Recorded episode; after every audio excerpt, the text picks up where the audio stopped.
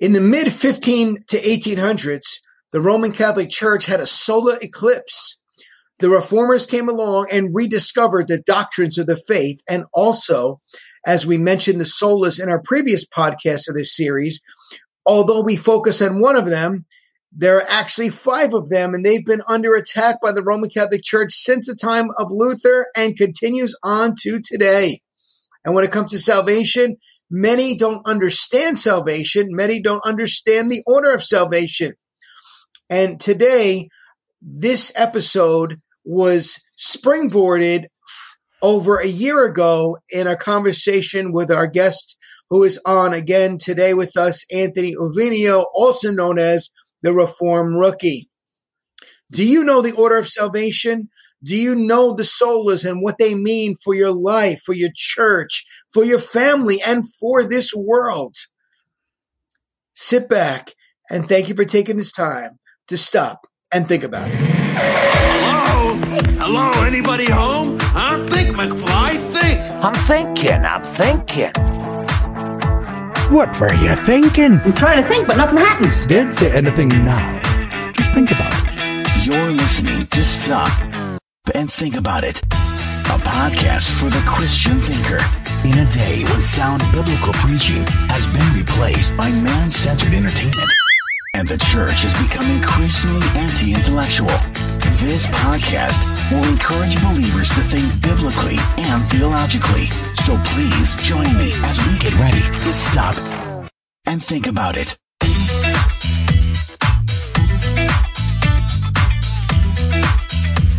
Greetings, friends and foes, saints and sinners. Welcome to another exciting episode of the Stop and Think About It podcast.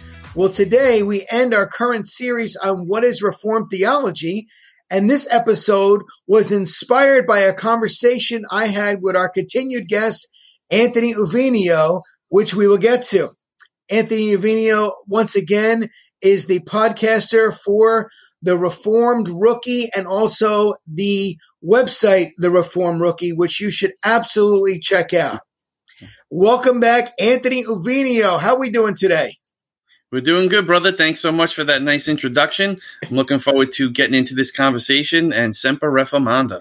Amen. And what does that mean for our listeners?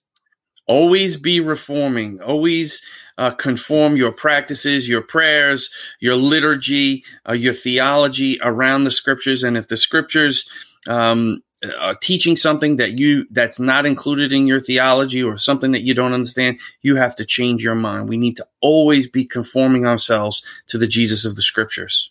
Because then we would need a new theology. Yes, right. I, I heard an incredible piece of theological advice. If it's new, it ain't true. That's right. so we referenced a lot and spoke a lot about sola scriptura, scripture alone, mm-hmm. but yet there were five solas, not only one. Following sola scriptura, we also have sola fide, Sola fide is basically the, the words faith alone. We're saved by faith in Jesus Christ alone for our salvation. Uh, nothing to the cross we bring, simply to the cross we cling. When we say we trust in Jesus, we trust that when he was on that cross and he said um, tetelestai, he said paid in full. In other words, our debt to God was paid in full by Jesus on the cross.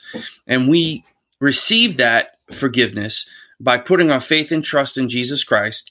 So we give him our sin. He takes our sin upon himself and he gives us his righteousness, which is called the great exchange. There's nothing more beautiful uh, or more uh, incredible than something like that to to believe that God would put his own son on a cross in the place of sinners who are in rebellion to him is just beyond our our understanding and and boggles the mind truly. And you know, many people are confused about what faith is. Mm. And so when I think about what people say faith is, like I think of the word of faith preachers, they have faith in faith. And another word for faith would just simply be trust. So in the Greek, the word for faith is pistis. It just simply means trust. And so we have people that are putting their trust in faith. They're they're putting their trust in trust. It's like wishful thinking and um, hope that's rested on thin air. And so, as we look, even in Roman Catholicism, they put their faith in the magistrate. They put their faith in the priests and the popes Mhm. that that are sinful and that have erred and that have been outright heretical all throughout church history.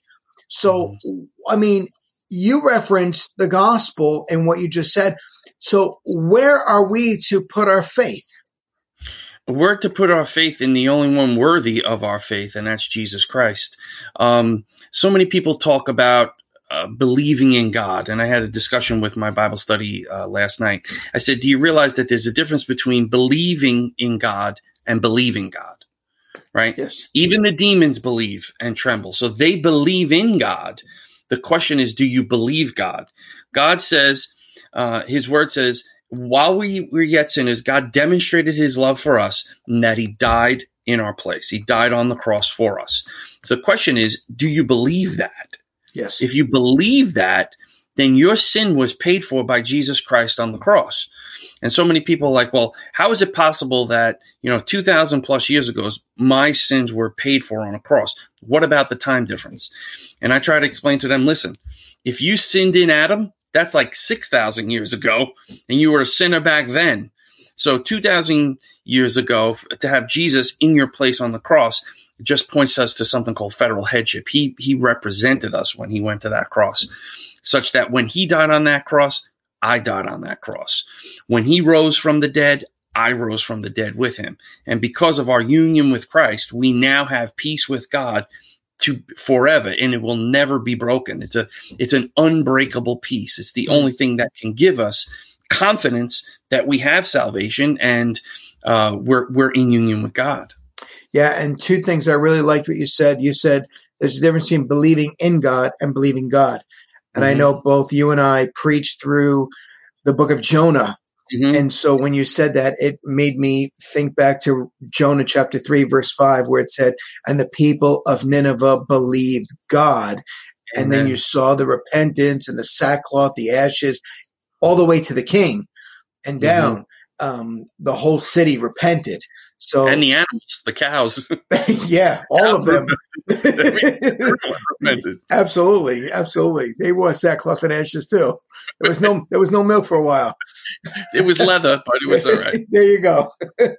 so, um, and then the other thing when you said, um, when he died, we died. When he rose, we rose. You know, some people come along and say it's not fair that what Adam did, I'm guilty for. Right. But then when you look on the other side, referencing what you just said, it would equally be unfair to say, Mhm. well, what Christ did Mhm. and his righteousness, I shouldn't have his righteousness as well. Mhm. Right.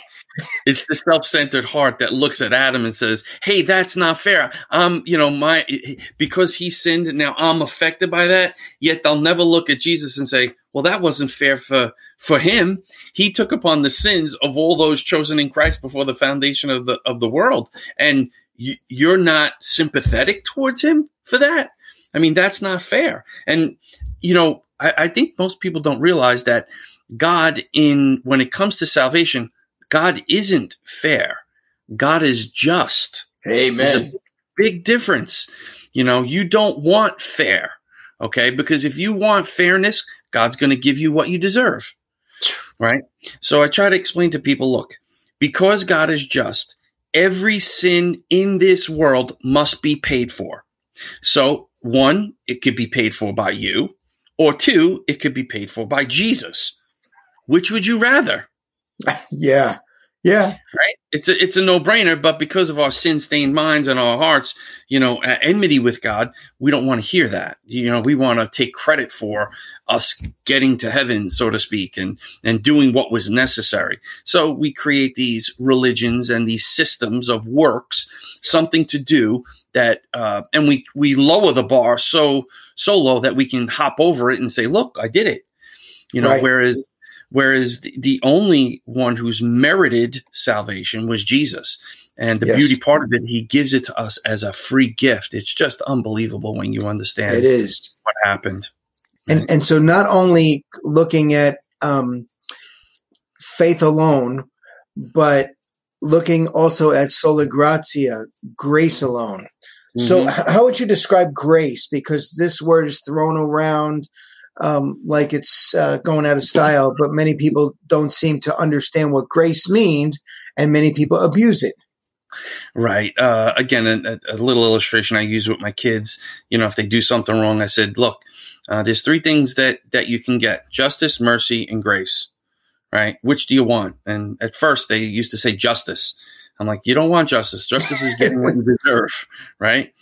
And I said, mercy is not getting what you deserve. What is grace? Grace is getting what you don't deserve. Right. So yeah, you stole the cookie. You deserve justice, right? If I don't punish you, that's mercy. But if I give you the cookie that you were trying to steal, that's grace. Hmm. Right. So grace is getting what you d- don't deserve. You know, the, the old acronym is God, ri- God's riches at Christ's expense. yes. So we get the perfect righteousness of God, perfect standing with God because of what Jesus has done for us as a as a free gift. He gives us that to us graciously. And you know, this is part of the uh the tulip the eye, the irresistible grace. Uh, but I, I like to call it invincible grace. It's a grace that cannot be thwarted. It's a grace that will accomplish everything it sets out to do. And God, in His grace, saves us. He brings us to Himself and gives us what we don't deserve. And this really flies in the face of all the world religions because they're trying to all earn what God freely gives. They're trying to climb to heaven on a rope of sand. They're trying Mhm. to earn God's favor. They're trying to earn God's righteousness. I had a guy call me self-righteous because he said, "You're just putting your faith in Jesus, and you're you're not doing any works to try to appease God." I said, "Actually, it's the opposite. I know that not any no works that I can possibly do or merit can appease God. Only the work of His own Son appeases Him. So I'm going to put my faith in that which He accepts, while you're putting your faith in that which He doesn't accept." Right. Right. So actually, I'm not self righteous. I have zero righteousness in and of myself. Jesus has all the righteousness, and I need his righteousness in me. Actually, you're the one who's self righteous. It, it would be like going to the Metropolitan Museum of Art and seeing the Mona Lisa and getting out your little paintbrush and saying, "Oh, I just got to touch this up on the side here." the moment you you put a paintbrush to that thing, you've ruined it. That's you've, right. You've destroyed it. It's worthless now. That's right. You know, and it's the same thing with the cross. As soon as we bring anything to the cross in a meritorious way, we ruin it. We we disqualify ourselves. That we don't make the cross better. Jesus made it perfect. yes. Tell me again what the Covenanter said. Oh, nothing to the cross I bring, simply to the cross I cling. Right? That's it. Amen. That's it. Amen. Amen. Yeah, th- these were um, there were people who sold themselves into slavery so Mm. they could share the gospel with the slaves on board. Amen. and they only did it by grace. And you know, when you look, and maybe oh, you know what, the Old Testament was judgment and law, and, and then Jesus comes along, and he's like Mister Rogers, right? He puts on his sandals, he changes his new sweater, and and he brings the grace. But the same God on the right side of the book is the same God on the left side of the book. Amen. Noah found grace in the eyes of the Lord. He he didn't find it because he, he- he dug somewhere and he's like, oh, look what I found. Right. And the same thing with Mary. You know, Mary is full of grace, not because there was anything inherently good about Mary, but because God poured his grace upon her. Right. And so it's all of grace, and it's always been all of grace. But we have many people, um, antinomians, that live um, without law. And so Mhm. we, these would be the hyper grace people. This is the kind of stuff I guess Joel Osteen would like.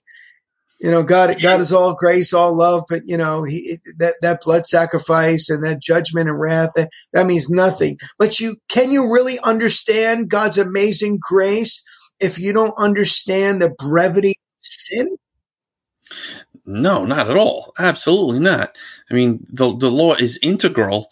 Uh, the lord is a schoolmaster to lead us to Christ, right? Um, I think it was uh, the reformers that said that the, the the law is a reflection for us to look in the mirror to see where we still need work. It's a rule for living, right? Yes. And it's a restraint on us.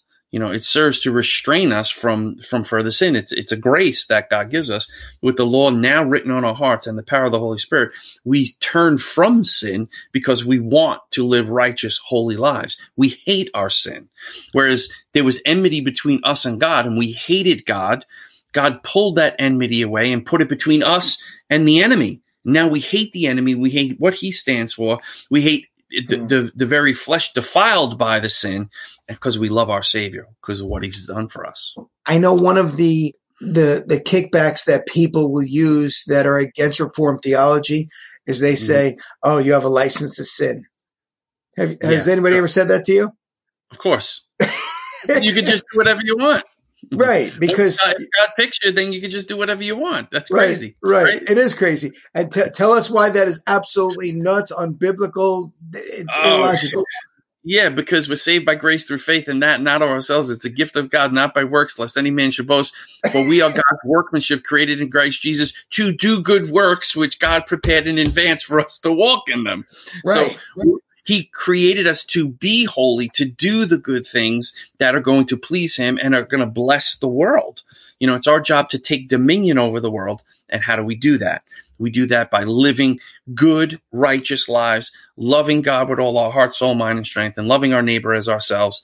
Okay. And, and living a life free from sin. If you hold to reformed mm-hmm. theology and someone throws that, you know, fastball down, just, just, I mean, knock it out of the park. Romans chapter 6, mm. verse 1. What shall we say then? Are we continue in sin mm-hmm. that grace may abound? By no means.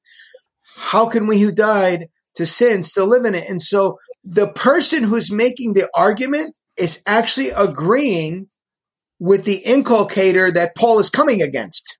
If if you if you're going to critique reform theology, don't don't strawman it. You yes. know, we, I don't I don't know any truly reformed uh, preacher who says, "Oh, look, once God chooses you, you're, you're free to go." You know, that's your get out of jail free card. Go live go live however you want. You, you, your ticket is punched on that day. You're good uh, we we all teach without holiness no one shall see the lord right now it's it's because of god's holy spirit um, that he who began a good work in us is faithful to complete it the work is begun he's yes. working in and through us to purify us to conform us to the image of his son and that's all done with with the law in mind all the law can do is condemn us it's yes. paul calls it the ministry of death Yes. It's it's the means by which we die to ourselves, okay, and live for righteousness for for Christ's sake. It doesn't help us, it just leaves us helpless. It's right, a mirror exactly. that shows us amen. that we're filthy, but the mirror can't clean us. That's amen. But all the religions in the world are trying to use the mirror to wash themselves. Mm. it's just smudging that dirt in deeper. Listen, your your situation, if you don't know this, your situation is so bad that God had to leave heaven to come down here to rescue you to bring you back. Oh. You know, you you are not going to be able to work your way into heaven or impress God to the point where He says, "Wow, I need this guy." Yeah, any more than Lazarus could have brought himself out of that tomb. right, he's thinking. he's thinking. Actually, I was in Israel and I was in what was allegedly the tomb, and it still think, stinketh. so we move from uh, sola fide to sola gratia, and now solus Christus. Why did Rome have such a problem with solus Christus? They believe in Jesus, don't they? Oh, sure. They they said that his work on the cross uh, was uh, accomplished it, but it wasn't enough. It's not sufficient. Grace is not sufficient. We now must have to, we have to cooperate with the grace of God and with, with everything that Jesus told us to do in order to be in union with him. So it's not Christ alone.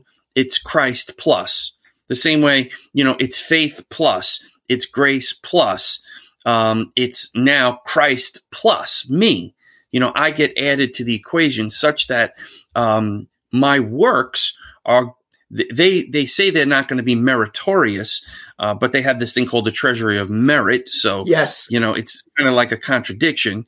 Um, they they're they're not going to merit uh, salvation according to them that Jesus did, but our works are integral in our salvation. So I, I find it to be contradictory, um, and not the gospel by any means stretch of Sounds the like they're talking out of both sides of their mouth It does. because It you know who controlled the treasury? Wasn't it the magisterium? Yes. And so Yes. guys like you and I, right? If we died, they would tell us we have to go to purgatory to have our remaining sins purged. Mhm. And that means when Jesus said tetelestai, it is finished, paid in full, th- I mean, there's the problem. He said it's paid in Right. full, and they're saying, no, it hasn't been. R- right. Yeah. They they didn't. They forgot to tell you that this is like a a, a seven season show that's going to continue to go on. It's not paid in full till we get to the last episode. You know, um, one of the things about the Treasury of Merit, they say that when when a when a Roman Catholic dies, uh, the excess merit of Jesus, Mary, and all the saints gets applied to the to the saints uh, to the to the believers uh, account when he dies. Now, my question is, if how much merit does Jesus have? Okay, if Jesus has infinite amount of merit, why are we adding the Mary's merit and the merit of all the other saints on top of Jesus's merit? Is is Jesus not enough? Uh, apparently not on that system. Well, that was Luther's argument. He said that I believe in the treasury of merit. I just think all the merit is from Christ. Amen. and he's right. I would agree with him on that. So, yeah, I mean, it really is Jesus plus nothing because if you have to add anything to Christ, then Christ is not enough. But he's the only one that God sent. He's the only one God sent to save. There's one Savior, and there are no other Saviors. There, and everyone else in the Scripture just pointed to the Savior that was coming, and then everyone after Christ pointed back to the Savior that already came. So we have a major Right. problem if we have to add something to Christ. Right, that theology makes us co-saviors in a sense because if if what we do gets added to what Jesus did, well, then we have a part in our salvation. Whereas the Hey, hey guys, I, I just joined in. Um, did you say co-sinner or co-savior? co-savior. Okay, because I think we're co-sinners. I I mean, or we're the only sinners, right. right? All humankind is a, a sinner, and he's a savior, right? Amen. Yeah, we're not co-sinners with Jesus. Absolutely not. We're just the sinner, the sinful part. Yeah, I mean, I heard somebody um, reference an actual real story. There was a man who fell on the train tracks, I think somewhere in the Harlem area. A train was coming, and another guy jumped on top of the man who fell on the tracks. And the train went over the top of both of them. And when they got both of them out, do you think anybody thanked the man who f- initially fell? No, everyone thanked the guy who jumped on top to save the life. So, I mean, it's all about Christ. He he came to save us. I, I did nothing to save myself. How could Lazarus have done anything to save himself? So yeah, I mean, he was the he was the only gift that God has given us, and to that, our final sola will be soli deo gloria. Mm, To God alone be the glory. And so this way, what glory can man take? None. None. He didn't send uh, um, a sinful man when he first formed a sinful man. How did that work out, by the way? Not so good. no, right so- yeah, right off the bat, right? In about 24 day hours, one. day one, he one. struck out, you know? I mean, and look what he did. He turned around and blamed God. It's the woman you Right. gave me. You're right. He's blaming God right off the Right. bat. Unbelievable. But- Unbelievable. Jesus never blamed God. He only glorified God in all things. Amen. And so that we would live for the glory of God alone and not live for the glory of self.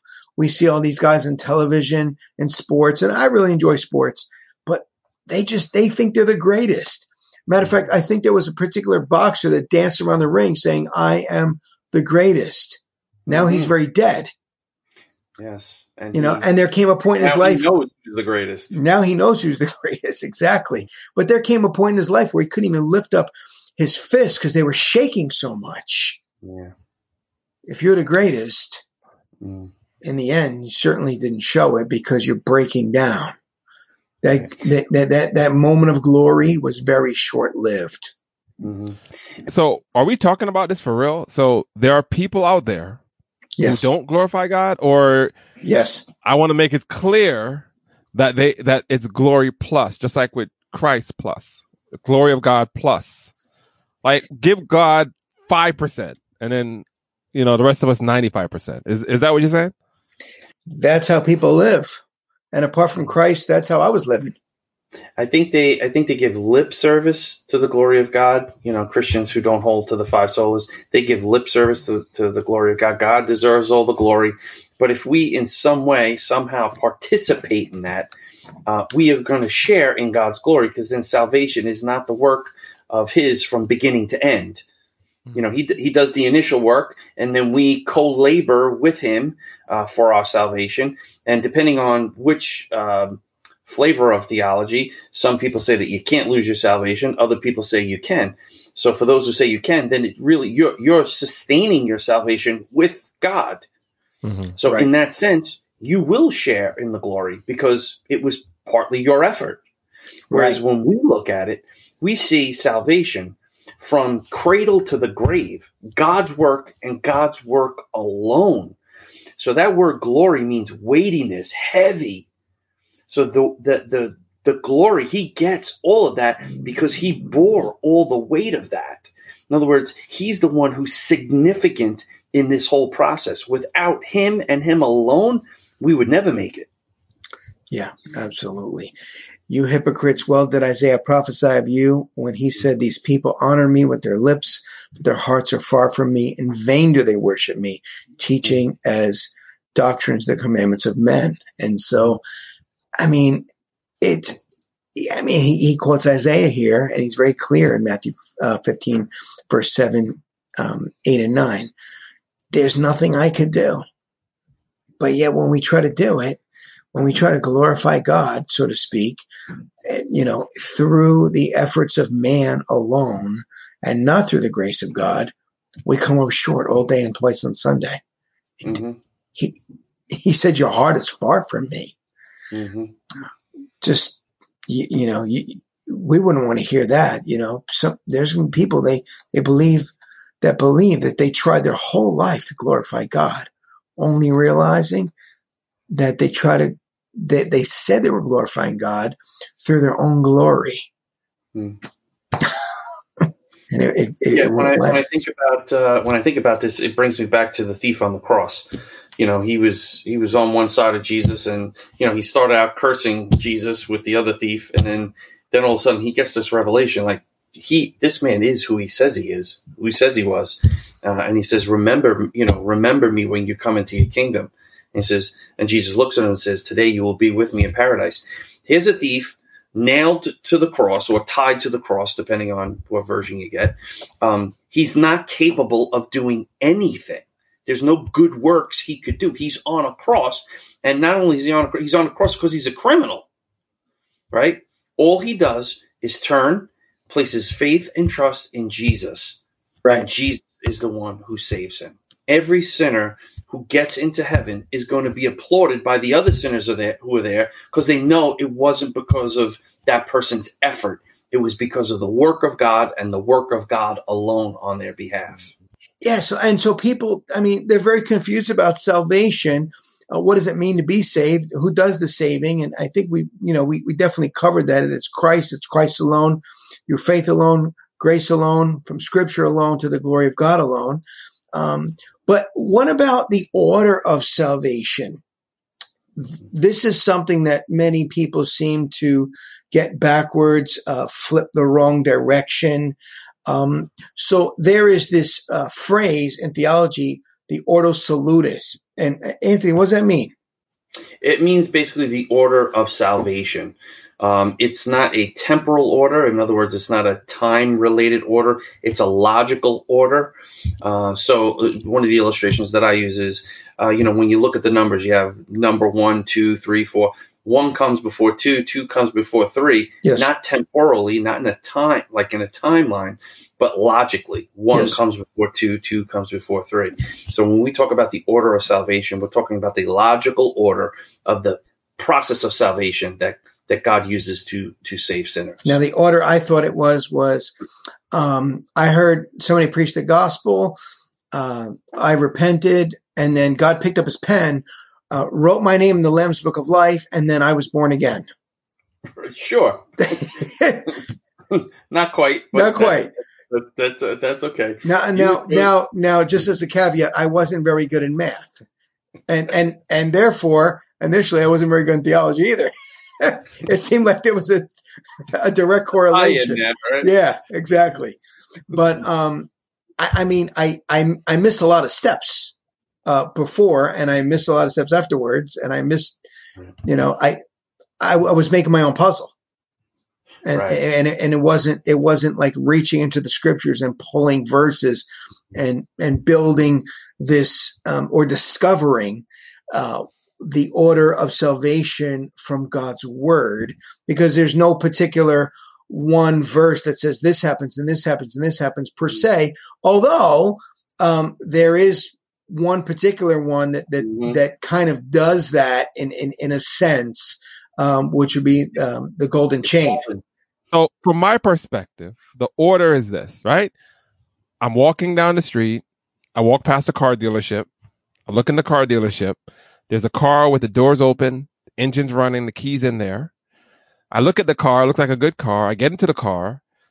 I close the door. I put the seatbelt on. I drive off. That's that's the order, right? No, that's called stealing.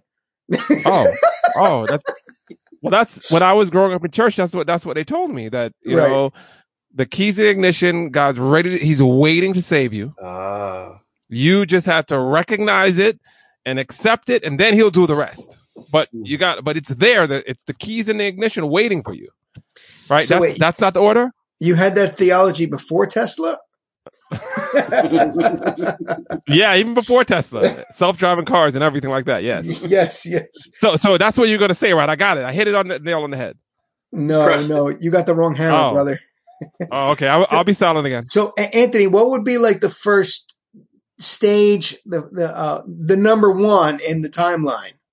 Well, I would say you need to be chosen in Christ before the foundation of the world, before the world was even Just like the Bible created. says. yeah, I think it does say that. Wait, wait, wait, wait, wait, whoa, whoa, whoa, whoa, whoa. So we don't Whoa, whoa. choose? We don't choose? We don't choose? Well, you do choose. The Oh, question okay. is why. Why Oh. do you oh. choose? Right. Explain, Anthony. Right, because what, what we have to what we have to realize is as we're looking out at the world, we're seeing things happen, but obviously we understand that there's a spiritual uh, piece that's happening behind the scenes, so to speak. So you have the fleshly world, and then you have the spiritual realm that is it is uh, coterminous with us, right? So the Bible uses this term called election, right? And in Ephesians chapter one, verse uh, three and four, it says, Blessed be the God and Father of our Lord Jesus Christ, who has blessed us in Christ with every spiritual blessing, even in the heavenly places, even as he chose us in him before the foundation of the world, that we should be holy and blameless before him. Hmm. Right? So that verse tells us that God chose us, those people whom he uh, elected, in Christ before the foundation of the world. So God had a plan and an intent before he even created the world to give his son a bride. This is what we had spoken about before. Yes. Uh, the betrothal process. He he promised his son a bride, and then his son would eventually come into the world, uh, die on behalf of the bride he loves, and the Holy Spirit now raises us to new life and walks us down the aisle in preparation for the wedding supper of the Lamb. Hmm, amen. And so nobody was there in in the intertrinitarian council to make those decisions. They decided to set their love on a people, and it was their decision alone. We had nothing to do with it. Uh, he set his love upon Israel because he set his love upon Israel. there was nothing. Uh, they they were no bag of chocolates, right? No. they were nothing to write home about. what I like to tell people is says I say that salvation requires complete cooperation. The cooperation of the Father, Son, and Holy Spirit. Boom. That's it. You don't That's it. need anything else. Again, the moment you decide you're going to add something to it, you ruin it. So this is um, this is beautiful because again, if salvation is guaranteed, the only way I should say that salvation can be guaranteed is if it's the work of the triune God.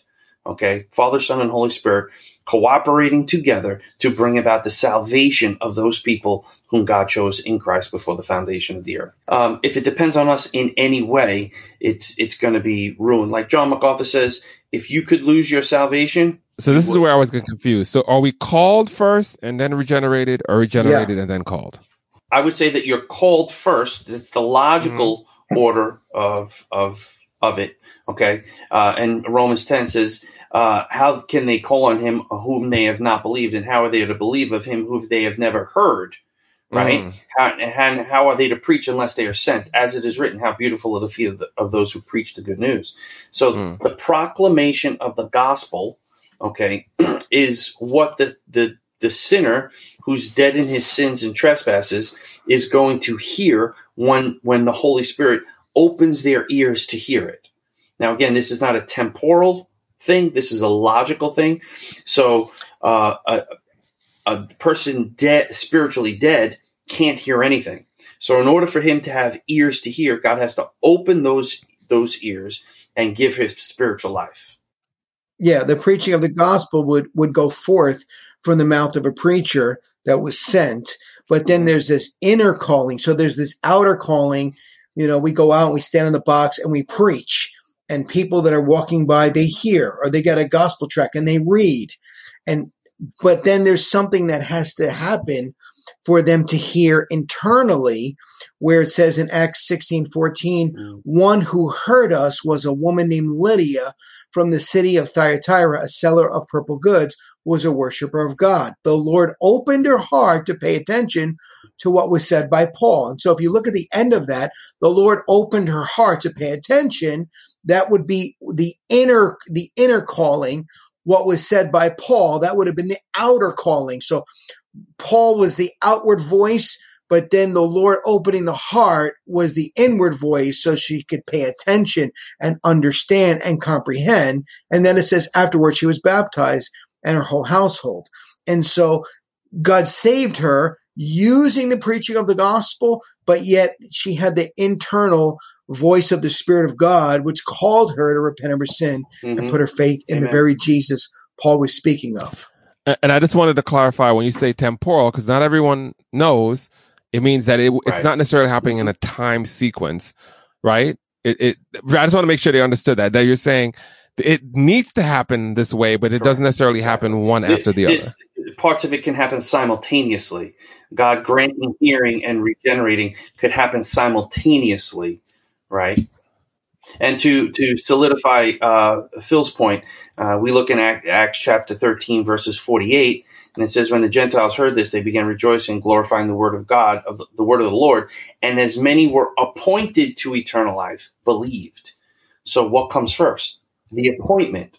No one believes before they're appointed, and that's what most Arminians and synergists do. They say, "Well, the belief." Precedes the appointment. Once you believe, well, then you're chosen in Christ before the foundation of the earth, and that that flips the order on its head. going from election to calling to regeneration. You know, I never saw this before in John chapter 3, wh- where Jesus said, You must be born again. And then later on in verse 16, he says, Believe. So it's interesting. I've never seen this. And I love having conversations with those uh, in the Arminian circle, which I was in that circle, and perhaps we all were. Um, when he, when Jesus says, uh, you, unless one is born again, he can't see the kingdom of Mhm. God. Unless one, one is born of the water and spirit, he can't even enter the kingdom of God. And then all the way down in verse uh, 16, it says, For God so loved the world that he gave that who, whosoever believes in him should not perish but have everlasting life or eternal life. And so you see an Mhm. order. First, the regeneration happens. First, someone is born again, and then they could believe. How can I believe if God has not it's- changed it's, my really heart? It's important to to explain in, in verse uh, three. Uh, unless you're born again, you cannot see the kingdom of God. That word "see" doesn't mean visual sight. That means understand. So You you cannot Right. understand the things of the kingdom Yes. unless you're born of the Spirit, right? So one of the things I, I really want to talk about with regards to this passage is so many people think that this is speaking about Christian baptism, right? You're born of water and spirit, Hmm. and no, this is not about Christian baptism because this is the beginning of Jesus' ministry. Christian baptism wouldn't happen until another two and a half, three years after this. So now, You mean every time we see the word water, it doesn't mean baptism? no, it doesn't. It doesn't because Jesus didn't baptize the woman at the well, did he? When he said, "Give me some water," he wasn't saying, "Baptize me," That's right, and that was physical water. and that was physical water. that was that was physical water. So if Jesus is talking to Nicodemus about these things, and then in verse ten he says, "And you're the teacher of Israel, and yet you don't understand these things," this could not possibly be talking about Christian baptism, because again, Christ hadn't been crucified, buried, and risen again. Christian baptism hasn't been instituted, and he's expecting Nicodemus to know this before that. No way. In fact, he says in verse 11, we speak of what we know and bear witness to what we have seen. The new birth is something that's happened in the past. We could look at Abraham. Abraham believed God and it was credited to him as righteousness. Abraham was born of God's spirit. Okay? The new the new birth is something that happened from the promise at Genesis 3:15, the promise of the redeemer, on Right. through until and, and gone going through till today till the very end. The new birth is part of the new covenant, and the Old Testament saints again were betrothed to Jesus. Okay, so the Spirit is the one who brought them to life and is is is betrothing them, bringing them into union with Christ before the actual wedding. When he says, "You need to know this stuff," you're the teacher of Israel. You don't understand this. Okay. I, I, I had a conversation with a friend of mine. One is Pentecostal, and he said the same thing. He's talking about baptism. And I said, But where do you get that from? There's nothing about baptism anywhere here at all. Right. Because he says water and the spirit, right? And, I- and so I said, But it, but he's talking about, and he's talking about birth.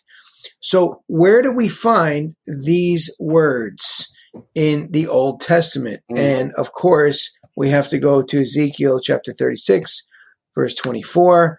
And it's amazing. He says, I will cleanse you and I will give you a new heart and a new spirit will I put within you. And I will remove your heart of stone from your flesh and give you the heart of flesh. I will put my spirit within you and cause you to walk in my statutes Mm. and careful to obey my rules. Oh, I missed the most important verse. Let me back it up to verse 25. I will sprinkle clean water on you, and you shall be clean from all your uncleanliness and from all your idols. He wasn't talking, that's Ezekiel. He wasn't talking about baptism. Right. He's yeah, talking about a new heart. absolutely. And look at the number of eyes, right? Oh, he it. says, I will sprinkle clean water and you shall be clean. I will cleanse you. I will give you a new heart. I will put within you. I will remove your heart of stone. I mean, I will put my spirit within you. I, I just, I don't see the hand of man in that anywhere. right. With all those eyes, right. Yeah, I, I, I agree, and I agree. Get it? Um, I like that. and and I really think the the, the New Testament counterpart to that is uh, Romans eight twenty eight. We know all things work together for good for those who love God, who are called according to His purpose. For those whom He foreknew, He predestined to be conformed to the image of His Son, that He might be the firstborn. And those whom He predestined, He called. He called, He justified, and those He justified, He glorified Mm. right? This is uh, the, the exact counterpart to that in the New Testament. Paul's recognizing that salvation is the monergistic, the one working of God alone. It's his work from beginning to end. Because if a sinful human being took part in that process, because of our sin nature, everything we do would be sinful. We could not add sin to the perfect finished work of Jesus. Because he gave us a new heart, now we could repent and believe. We can have conversion. hmm because when Glenn mentioned before, well, didn't I choose? You you you made a statement. Sure, uh, absolutely, you have to choose, but the question is why. You know, you chose God because He did a work in your heart, and He changed the Mm. the inclination of your heart that was bent towards sin. Now He took the enmity away from between you and God. And he placed it between you and the enemy, such that now your heart is inclined toward God, not away from him. so God draws you to him. He changes the desires of your heart. In fact, in Ezekiel, he says, I will place my law in your heart so that you don't turn to the right or to the left. Right. John Right. fifteen sixteen. You did not choose me, but I chose you and appointed you that you should go bear fruit and that your fruit should abide, so that whatever you ask the Father in my name, he may give it to you. Mhm. I mean, it, it, it's clear where the, where the choosing began. Yeah, and and basically we're converted from death to life. Right. Why would you choose God? and and it's like you're on this and i like to go back to science a little bit it's like the law of science is that you you keep going on a path unless hindered by Mm. something else just like paul was on the damascus road not to go meet with the christians and have a discussion but to kill them Right. and he was upended his it was completely stopped and his, his he was blinded and made dumb and god set him on a new path Amen. Mm, the inertia of sin. Yeah, I- it's Mhm. it's it's the human nature to sin. The same way, um, you know, my old illustration is if you put a, a plate of raw meat and a plate of vegetables in front of a lion, which one is he going to choose ten out of ten times? He's going to choose the raw meat, right? Because why? Because he's a lion. He's a carnivore by nature.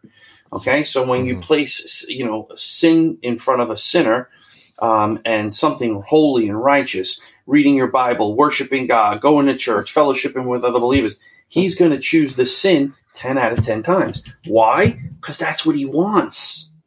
That's right. Caterpillars don't, yeah, caterpillars don't fly until their nature is changed Amen. into a butterfly.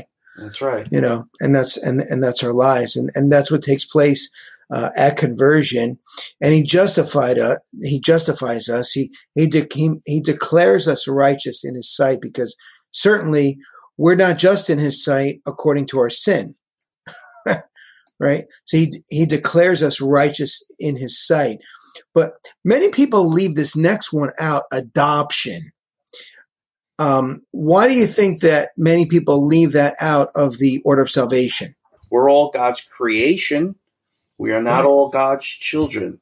Right? John 1 To those who received him, he gave the right to become children of God.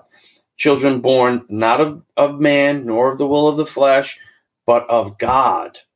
Right? So Mhm. we are made children of God after the Spirit regenerates us, but not beforehand. Right? Mm. Uh, Jesus would look at the, the, the Pharisees and say, You're of your father, the devil. I think many people forget that uh, their new identity in Christ, Mm, that we are adopted into the family of God. And if you're adopted, at one time you weren't in the family. mm, But an adopted child is just as much a child as a biological child, if you will.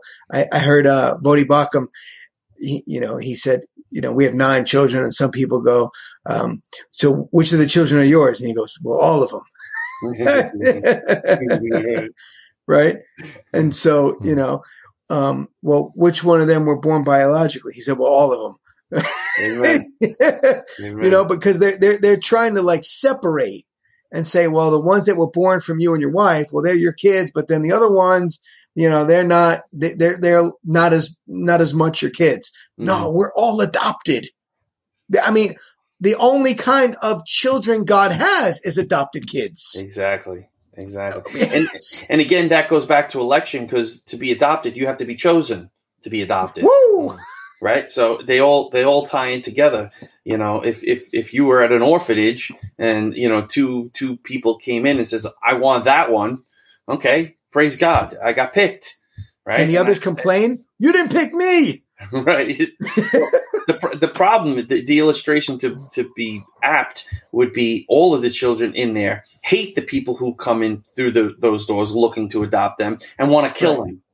we have this idea that we say a prayer, we become brought into the kingdom, we can still sin, still live the life we had, and we're like locked in. But if we're adopted and we're his child, it's like if you if you were a peasant and you became a part of a royalty, then you have to act like a royal.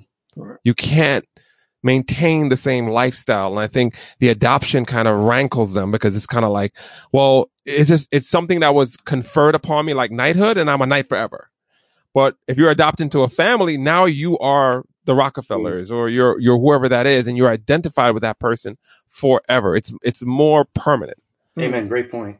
Sanctification, Glenn, what is it? Uh, well becoming more like him. That that it's the process by which we grow to be more and more like christ more and more like him. And obviously once again we started out dead.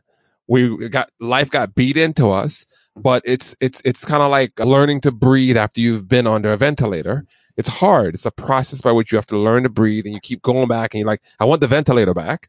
And it's like no no no. You can breathe with your own lungs again. Hmm. and so we're kind of building up the muscle and we're we're we're, we're that's what the bible study that's what a podcast like this is for. That's what that process is. This process of saying okay this was is bad. I know why it's bad. Here's your alternative. I got to do more and more to be like him and and i think that's why some people are like well why didn't god just save me and translate me at the same time? One he has a mission for us. And two it is important that we now we're that's the that's the the co part right? Now we're actively living it right? The salvation part god is it's all god. Even the process of giving us the energy and the strength to live with him is of god but we're also doing it Mhm. right right we're actively participating and that's what sanctification means for me Right. Well, I mean, the, yeah, I mean, and there is an aspect of salvation that we're like, we're set apart, you know, instantly and positionally, but this is the aspect that we're continuing to become like Christ. I think of the verse in Philippians 2.12, work out your salvation with fear and trembling. And then in verse 13, for it is God who works in you, both to will and to do or to work for his good pleasure. And I think, Anthony, you mentioned in Romans 8, again. Um, um, can you give us that verse about being conformed? Oh yeah, uh, well, um, those whom he predestined, he uh, conformed to the image of of Christ, right? So Right. we're going to to be like him. The way the way I describe sanctification, like even in my testimony, I said when I was saved, God pulled me out of the world. Now sanctification is God pulling the world out of me, right? Mm. That, that continual process of me dying to myself and to those desires that I had that were worldly when I was in the world. Now it's that process by which he starts pulling the world out of me, purifying me such that I look more and more like his son. So he pulls the world out and he replaces it with kingdom values. Perseverance. Perseverance of the saints. That's me getting up every day and praying and setting the process right Working your very hardest to get to heaven, Glenn. why do I feel like I'm giving the wrong answers on everything here? You know what? Well, it, it, it's it's it's God persevering us, right? God maintaining the. 'cause Once again, we talked about this idea of losing your Mhm. salvation. Well, we didn't gain it. We didn't earn it. He did it for us, and guess who's keeping us on this path? Because we still. What what what was the thing that Paul talked about that he's, you know, having the mind that he wants to serve God, and yet by the flesh he's still doing the sin? And we talk about in john first john how it's um if you say you have not sinned right? So we're still in this fleshly body that's yearning for sin that's going back to the rotten meat over the vegetables. And guess guess guess who hasn't even abandoned us in that process he's still there keeping us on the path When when I was in my um, graduate school for phys ed and I took a physiology course, uh, anatomy and physiology, they taught us that we have different energy systems in our body. So if you're training a sprinter, you train one energy system, and that system would be, I believe, it's called the ATP, where you use all the gas up in one run, Hmm. right? So that would be, you know, like your Jamaican runners. They're the sprinters, right, Glenn? You, you- you know, Yeah. represent. Usain Bolt he's my cousin say, well, that's your cousin. All right. He has to do. Some, somehow somewhere we're You got to donate to the podcast pretty soon, though, and fast. yeah. yeah no every time i ask him he keeps running the other way and you can't catch him. But No, you know, no. but like uh It, my it, it skipped it skipped a generation with me. but like, you know, my friend Evans, he's Kenyan and Kenyans are known for long distance running. And so Yeah, you train you train a different energy system for the marathon, if you will, and God has given Yeah. us, if you will, a, uh, in- supernaturally, He is sustaining us for the marathon Mhm. from here to heaven. Because or else, like you said, He He would just save us and just pull us up to heaven, you know, like Enoch. You know, just boop, Yeah. there you go, you're up. Mhm. But He doesn't. He's not doing that with us per se. He's giving us supernatural strength that comes from the throne of grace, poured out upon us by His grace Mm. to persevere through the end. I mean, Paul said, I finished the race and I kept the faith. Mhm. But he never said he did it in his own strength. Right. Correct. In fact, he said, "I'll Yeah. boast in my weakness because in, in my weakness, God is made strong." Right. So it just points to the fact that God is the one who is is sustaining him and per- preserving him through this. You know, um, I love, love, love the doxology. The the the the best dox um, the best doxology in all of Scripture is the, at the end of Jude. It says, "Now to him who is able to keep you from stumbling." and to present you blameless before the presence of his glory with great joy. To the only God our Savior through Jesus Christ our Lord be glory, majesty, dominion, and authority before all time and now and forever. To him who is able to keep you from falling. So It important. doesn't that- say you're it doesn't say you're able. no, no, no. Cain killed Abel. And, and- That's right. Yeah, yeah, yeah. That's why we're not able. and, and so one of the things and one of the things that I think why we we say reform theology is biblical theology and why it, it rankles everybody because you've been going through sola fide, sola gratia, sola, sola Christus. Every single part of this process is God, God, God, God, God, God, God, God, God, God. You bring the sin, God, God, God. Oh, you brought some more sin, God, God, God, God. And everyone else is trying to like mix in man in there and muddle the waters up a little bit and make and we try to and make us argue about the percentage of God's Mhm. influence. And I think the reformed position is it's God in every part of this Mhm. process. And why do they don't like adoption? Because God. Why do they don't like the the fact that it's an inward outward call? God. Like they really love this. The car is waiting there because now I recognize the car. I got into the seat. You know, I, I brought something to it. And that's why we think reform is biblical. We're not just saying it because, hey, this is, but we, we are actively saying God is the thing. And we're not making that up. Scripture bears it out. Jude, which is like one of the last books in the Bible, ends on that Mhm. note. Mhm. yeah. I- It's very clear. Once again, we talked about the, the clarity of scripture last time. It's so clear that my son can understand that. He's eight years old. But we, as we get older and sin gets ingrained in our hearts, tries to make it complicated. Yeah. It's amazing what what people do to get around the words predestination, foreknow, Mhm. election. Um, he who began a good work is faithful to complete it. You've got all these things that show that it's God's work from beginning to end. And man, in his sinfulness, just wants to insert himself somewhere in that process so as to take some credit. And it just, again, the, the, the moment a sinful human being adds to that process, he corrupts it. And this is why God alone is the one who gets the glory. This is why we rail against Rome. This is why we rail against Arminianism. This is why we rail against any man centered theology.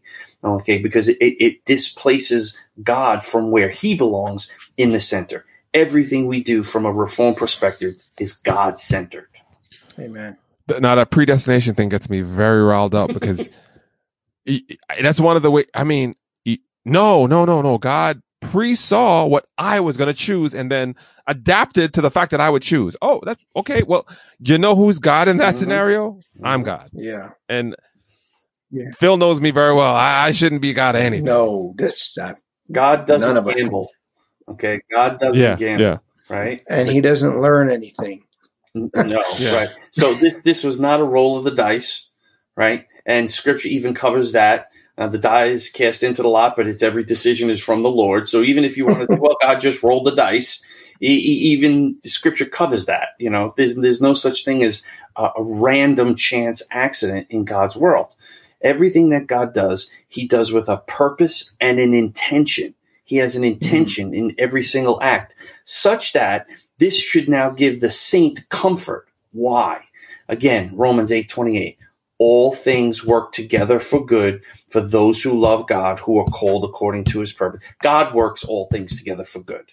It doesn't Hmm. say all things are good, right? There, there, Right. there are horrific things that happen to people, but he works them together for good.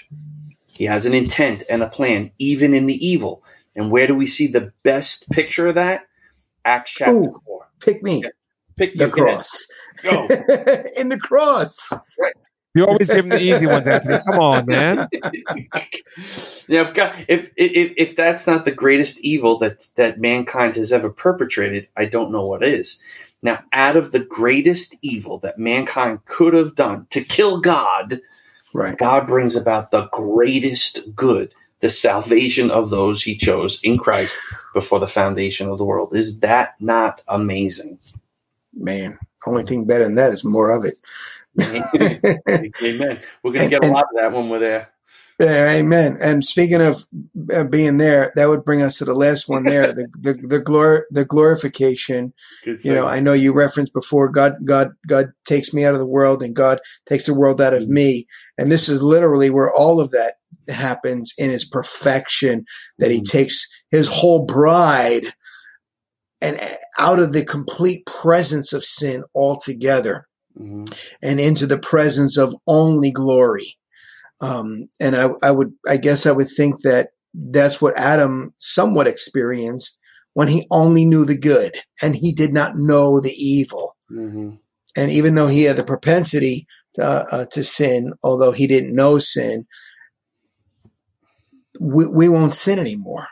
Right. Finally, we won't sin anymore. We won't struggle anymore. Yeah, but And- Phil, we have free will. yes, and and all your free will would do is you would you would freely will to sin to your heart's content. and everybody likes to give free will to man, but no one likes to give free will to God, or I should say, acknowledge uh, that God is the only being in the universe truly who has will that is free, free from sin. Amen. Can any man say that they have a will free from sin? So then your will's not free. You can choose your favorite ice cream flavor. You'll never choose God because dead men don't choose. It, the funny thing is, you know, men claim that they have free will. They have the ability to choose and do all these things, and they could choose whatever they want whenever they want. Uh, yet God doesn't even have that power. He cannot choose to li- uh, choose to lie. He cannot Right. choose to uh, eradicate the plans and the promises that He's put together already. God does not have free will in that sense. He's bound by His nature. But Yes. of course, sinful humanity thinks, "Oh no, we're not bound by our nature. We can we can rise above that. We can choose whatever we want." Right. Now the the other part of it is that they accept that God is bound by His nature because they they say stuff like God is a God of love Mm. and you know, God won't do this and God won't do that. Oh wait wait what? Oh so when it benefits you, God's bound and you're free.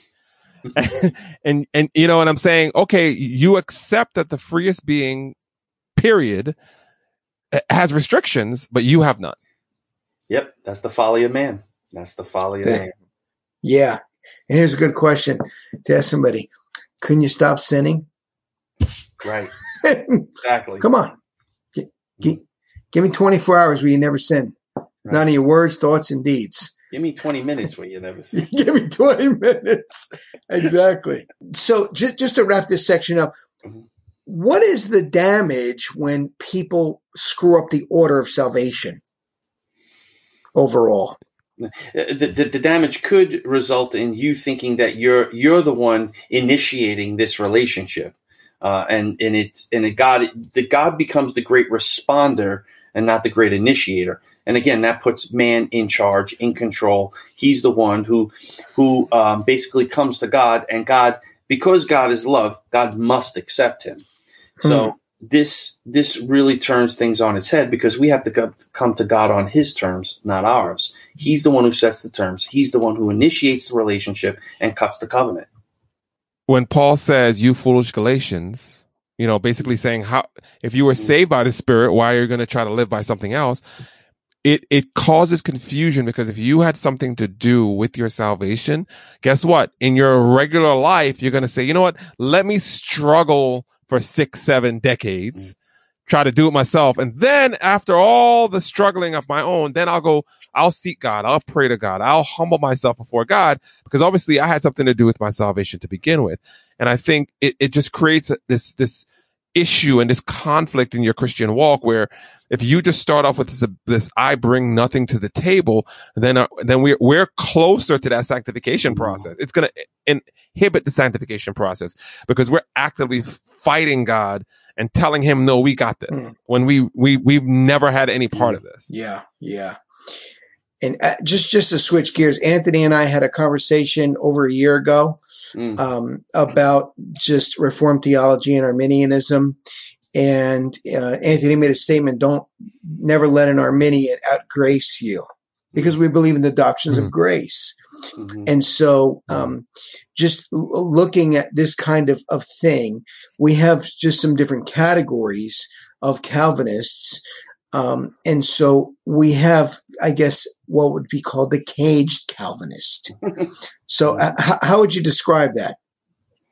Well, I would describe uh, cage stage Calvinism as people who come to an understanding of the doctrines of grace, and they're so excited about it because uh, this is something that they haven't seen in the scriptures, but now they see it. They have this vigor and excitement, uh, and they now try to push this on other people who don't see it that way. And they do it to such ex- an, an extent that they become uh, arrogant, condescending, uh, overbearing with the people. And anytime uh, a, preacher uses the word choose, they say, no, no, no, no, you don't choose. You don't. God's the one who does the choice. Um, you know, not recognizing that there's there's balance in this, and if you don't, uh, w- when you're explaining doctrine to someone, you need to be gentle and respectful, and recognize that although you know these doctrines, what do you have that you did not receive? And if you did receive it, why do you boast as though you did not? You know, God graciously opened your eyes to these truths.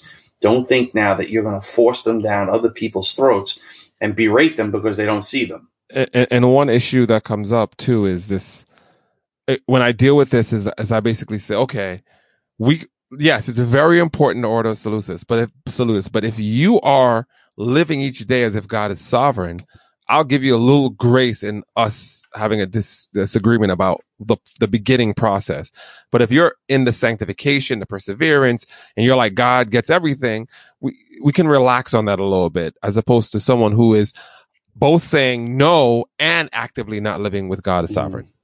Amen. Yeah, and and and I think um, when I remembered Anthony was saying that uh, many people they forget that they're called the doctrines of grace, and so then they act as if they're doctrines of arrogance and pride. Mm. Um, and I know more than you because I know myself. I I didn't understand nor accept the doctrines of grace when I first heard them. Mhm. And like you said, you know, there was, you know, kind of like, you know, swallow this, you know, and it's like, Yeah. you're trying to stick a watermelon down my throat. You're not even trying to like, you know, cut it up a little bit. Um, and so I outright rejected it. I outright rejected it because it wasn't, it wasn't shared, um, with grace. And, and God opens your eyes at the time that he chooses to. I Mhm. can't, you know, I can't rip your eyelids open, and staple them open so that you could see the doctrines of grace. Mhm. So if we believe in the doctrines of grace, then why do we think that we can open the heart all of a sudden?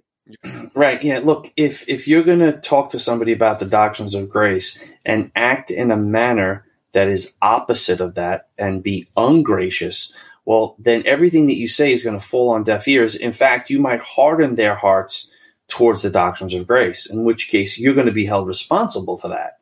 So if you're going to hold to the doctrines of grace, make sure you do it graciously.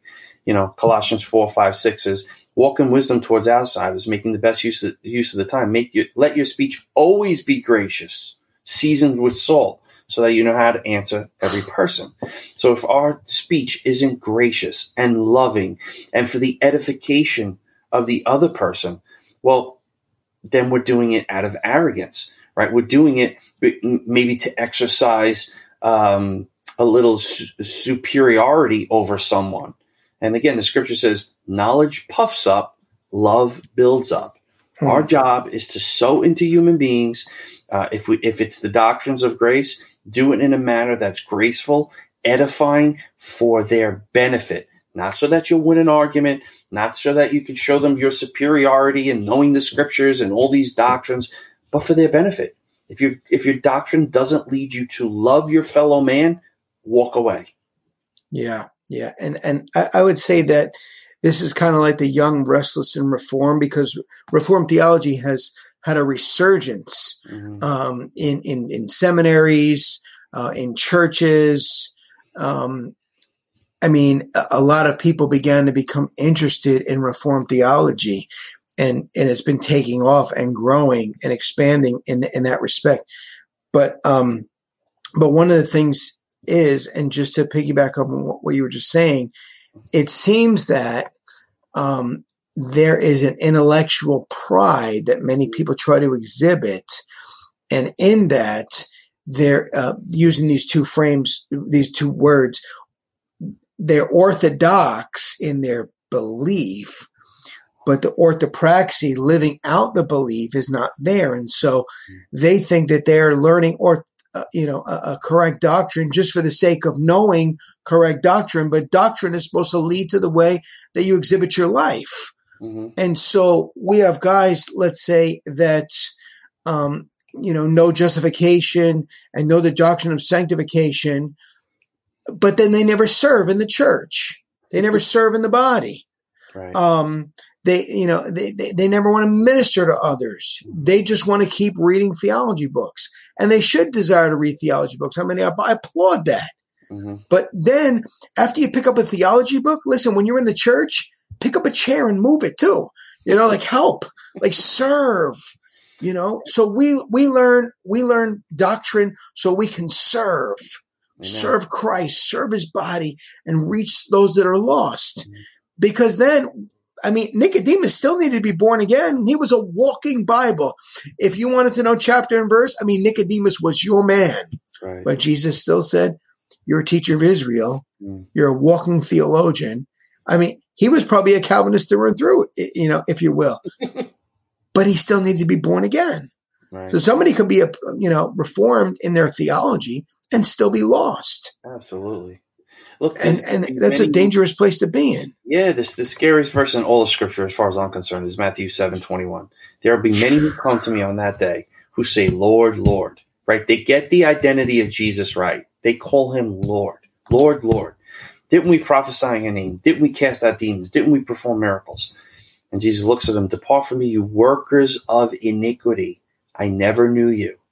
Right? They're workers of iniquity. They abandon the law of God. Okay. They sowed to their flesh, and now they're going to reap from that flesh. Right? So what is what does Paul say? If I speak in the tongue of men and angels and have not love, I'm but a resounding gong and a clanging cymbal.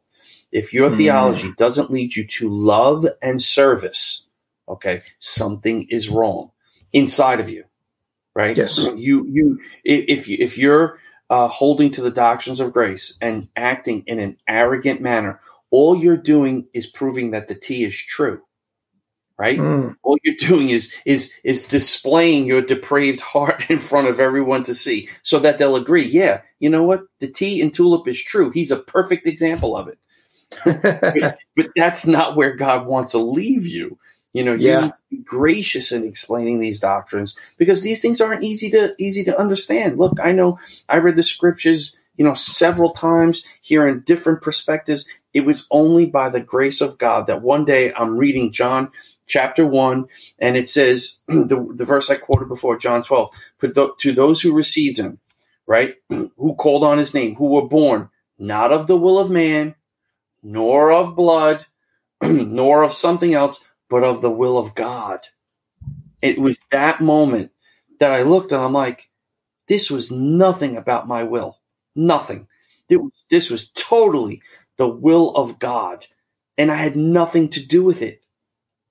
Talk about grace. Just, I mean, it really brought, it brought me to tears because I understood at that moment that this was God's gracious love and mercy being poured out on me by his Holy Spirit to point me to cling to his his son Jesus. And there's Mm, just nothing that I did. nothing that Yeah. I did. It's so uh, it's so freeing. And then think about it: if there was nothing that I did that got me to that point, that point, there's nothing I can do to get me out of that situation, right? Amen. And it also Amen. leads you to believe, okay, that he owns you. There's nothing he can't ask us to do that we can say, "Oh no, I'm not doing that." Right. Saying I'm- no, Lord, is an oxymoron. right. You know, there's nothing that we did that put him in our debt. You know, we are in his debt forever.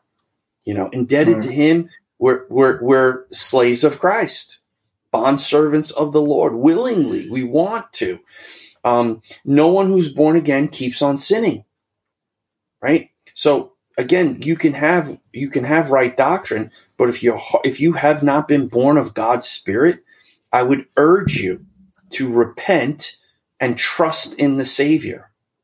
Right? You can know lots of Bible verses. You can be able to recite them. In fact, you might be able to preach. But if your heart hasn't been converted and you're relying on something that you've done, some talent or gift that you have as the merit by which you're going to enter God's presence, or you're, you're relying on something in you that makes you right in God's sight, you need to repent. That's hmm. that's heresy. That's Yeah. sin. Okay? That's every that's a man-centered doctrine that does not give all the glory to God. You need to recognize that. Yeah, and I mean we have we have people they make theology God, Mm. you know, um, instead of submitting to God as God. There- there- there's there's a disconnection of believing Reformed theology um, versus living the truths of it, and so um, we have this, you know, this intellectual Calvinist, this young restless reformer cage stage. Um, but then I want to finish off with this one. So w- we have some that are kind of like closet Calvinists because the whole church is Arminian, and now they like these people, their relationships. Mhm. They might be, you know, uh, uh, involved in, in ministry in some way, shape, or form. You know, um, I mean, I've heard of people in, in, in this boat from from the person who leads music all the way up to the pastor himself. Mm. Mm. And so, like, w- what are they to do? Should should they stay in those churches? Um, some you know, begin to leak out, and then they try maybe to become a, uh, a you know like a Luther or something like that, and reform it. What is the closet Calvinist to do? Well, I think they have to be prayerful about their situation, especially if they're a member of that church body. Um, yes, it's it's it's going to depend on their level of maturity and their level of hunger. Um, if they're in a church that's preaching uh, moderate Calvinism or Arminianism, uh, it might be something that they can tolerate. You know, depending on on what the the attitude of the pastor is. Okay, if if the pastor is dead set against Reformed theology, I think that that would be a reason that you could talk to the pastor and then consider moving on. But if you did move on, you'd have to find a church, a good church, um, that's going to teach and preach the doctrines of grace. Um, Hmm. I, I wouldn't, I wouldn't make make it a goal for that person to try to change the whole church and say, "Look, I, I had this epiphany. I now see the doctrines of grace. We, as a church, have to embrace this." I think that would be go about it, going about it the wrong way. I think you should sit down with your pastor, explain to them what the, the, the situation you're in, uh, the the realization that you come to that you do accept the doctrines of grace. Is that, and I would ask the pastor, is that something that would uh, cause you uh, an issue if if I'm here and I'm in Bible study and I start sharing the doctrines of grace? I wouldn't suggest that you um, just clam up and not say anything. Um, if you're in a Bible study or somebody asks you a question, uh, you answer the question, but you do it with gentleness and respect, not looking down your nose at somebody. Because remember, a month ago you were in the same position, right? Right. You you were holding to Arminian doctrines or uh, synergistic doctrines and loving it. right? Now God all of a sudden led you to a, a, a different understanding. Um, it's not your job to to convert other people to that.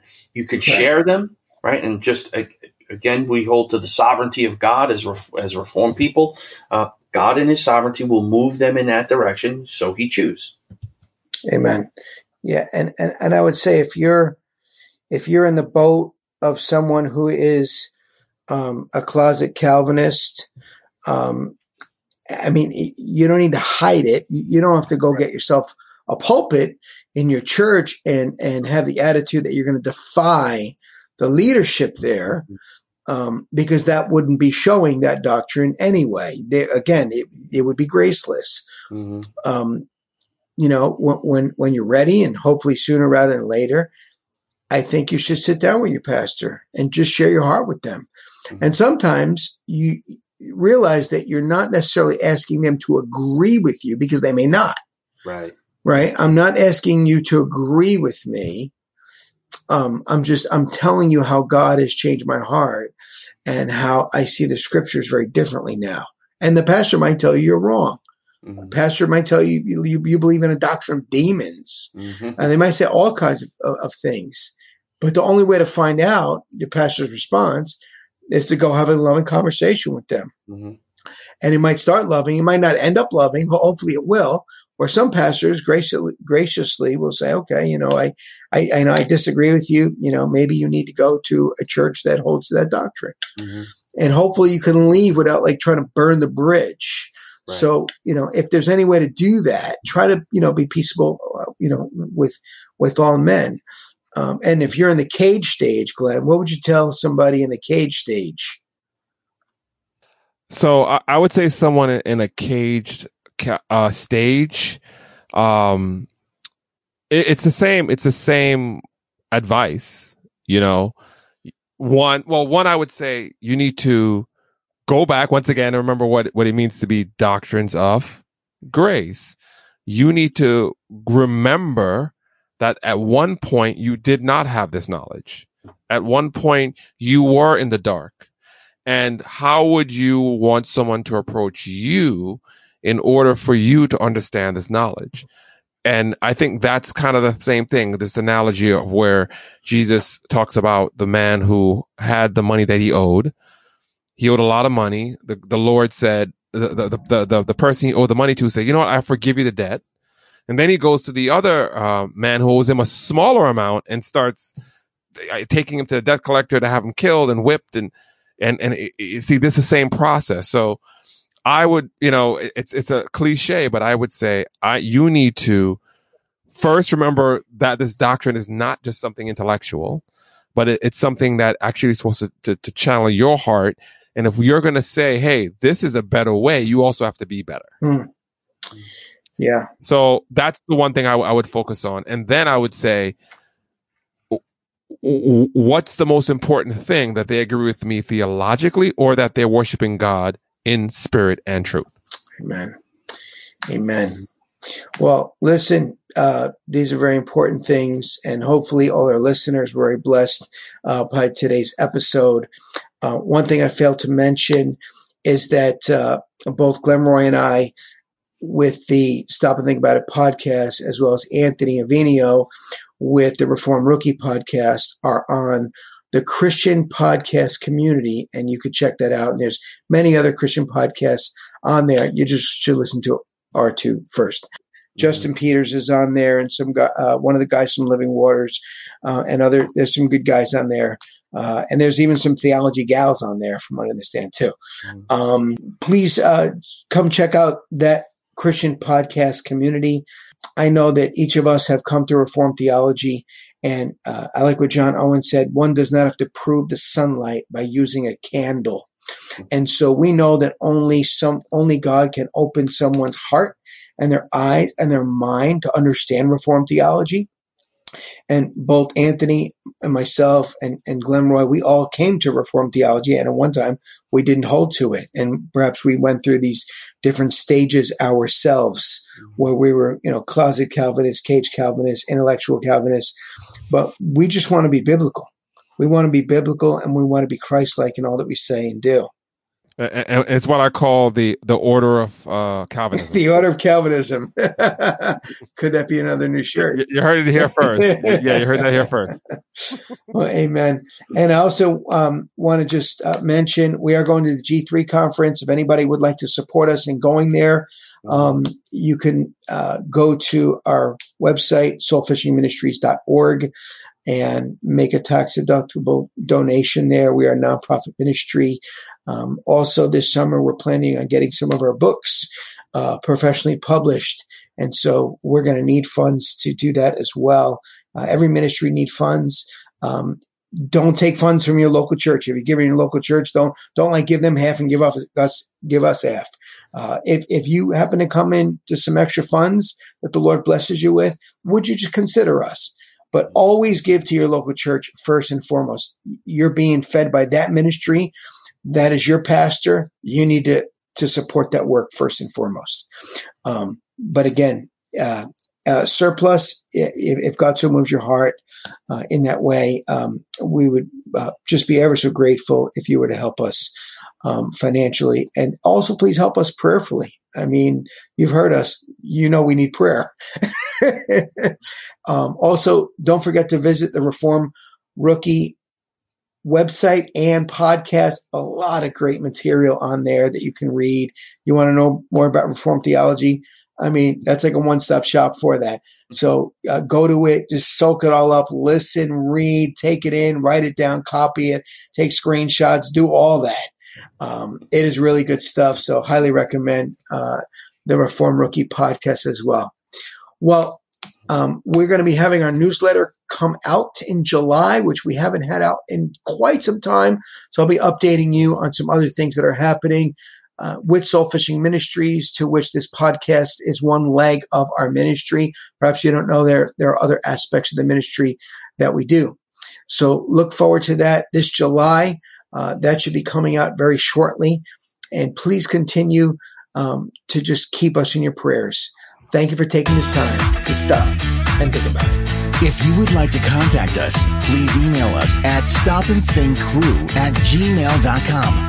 You could also visit our website at www.stopandthinkpodcast.com. This podcast is listener supported by generous people like you. You can give a tax-deductible donation at our affiliate ministry at www.soulfishingministries.org and click on our donate link to give securely through PayPal. Thank you for listening to Stop and Think About It.